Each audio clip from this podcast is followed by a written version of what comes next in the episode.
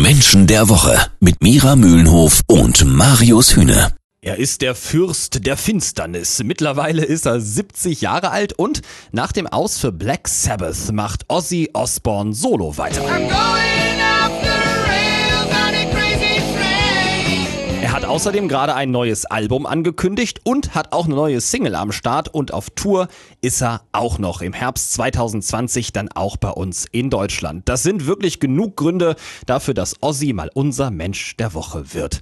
Wir erfahren heute, wie es wirklich im Innenleben des Fürsten der Finsternis aussieht, von Mira Mühlenhof. Hallo Mira. Hallo. Mira, sag mal, Fürst der Finsternis wird er genannt oder auch Prince of Darkness. Das sind ja sehr düstere Spitznamen, ne? Passt das überhaupt zu seiner Persönlichkeit?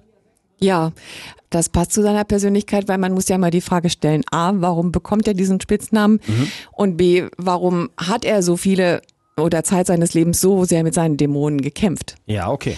Also er hat den Titel ja bekommen, weil er nicht nur nach draußen das ist, äh, sondern auch nach innen. Das heißt, er ist auch innen ein Fürst der Finsternis. Ha.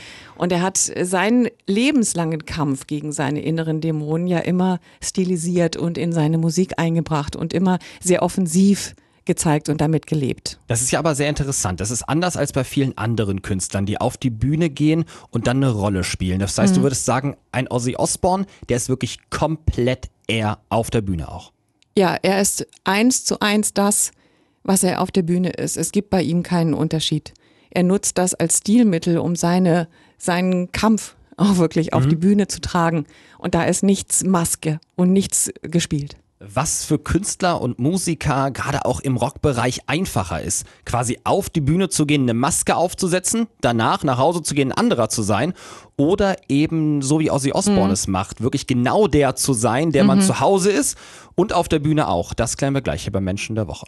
Jeden Samstag ab neun. Menschen der Woche. Ja, das ist schon sehr interessant. Wir haben hier bei Menschen der Woche schon über viele Stars geredet und Mira Mühlenhof hat oft gesagt, viele dieser Megastars gehen auf die Bühne und haben eigentlich eine Maske auf und machen quasi eine Art Schauspiel. Ja, wie so ein Schauspieler. Ne? Ja. Und zu Hause sind sie dann eigentlich ein ganz anderer. Bei Ozzy Osbourne sagst du jetzt, der ist genau der. Was ist denn jetzt der einfachere Weg? Ich meine, es schwingt ja auch immer diese ganzen Drogenproblematik mit. Auch bei Ozzy. Ist das jetzt förderlich oder eher nicht, wenn man sich so komplett preisgibt? Ich denke, dass er sein Preisgeben oftmals auch so ein Stück weit als Therapie gesehen hat. Und dadurch, dass er den Mut hatte, das auch so offensiv zu zeigen, der Öffentlichkeit zu zeigen, nicht nur auf der Bühne, sondern ja auch in der, in der Fernsehshow, ja, wo er ja wirklich auch einfach so war, wie er war. Mhm. Ja, äh, das wirklich, ähm, das auch zu nutzen, um, um es quasi rauszulassen und nicht zu unterdrücken. Nur, ähm, wenn eine Katze sieben Leben hat, dann hat Ozzy ja mindestens dreiundzwanzig. Also man kann gar nicht mehr mitzählen, wie viel Entziehungskuren er gemacht hat, um immer wieder mit diesen inneren Dämonen umzugehen. Ich gehe mal davon aus, wenn er nicht die Möglichkeit gehabt hätte, das so auszuleben auf der Bühne, dann wäre er schon nicht mehr unter uns. Diese inneren Dämonen, die ihn ja auch dann zu diesem Spitznamen getrieben haben, wie du sagst, die waren dann quasi schon vor der Karriere da. Das war der Ozzy schon, als er irgendwie zwölf, dreizehn, vierzehn, fünfzehn, sechzehn war. Und dann fing die Karriere an.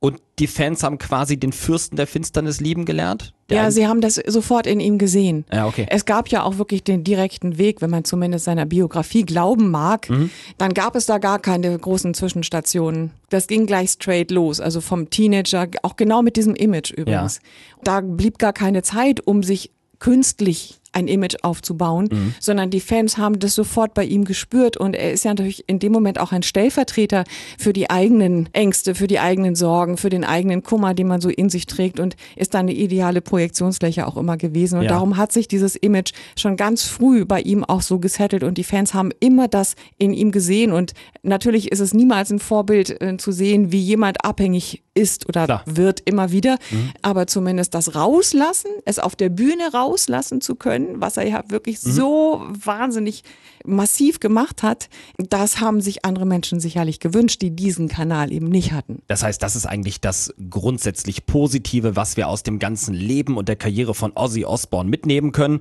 dass dieser Mensch durch sein ganzes Leben gegangen ist, immer komplett echt. Und authentisch. Und authentisch und eben. Steh zu deinen Schwächen, zeig es.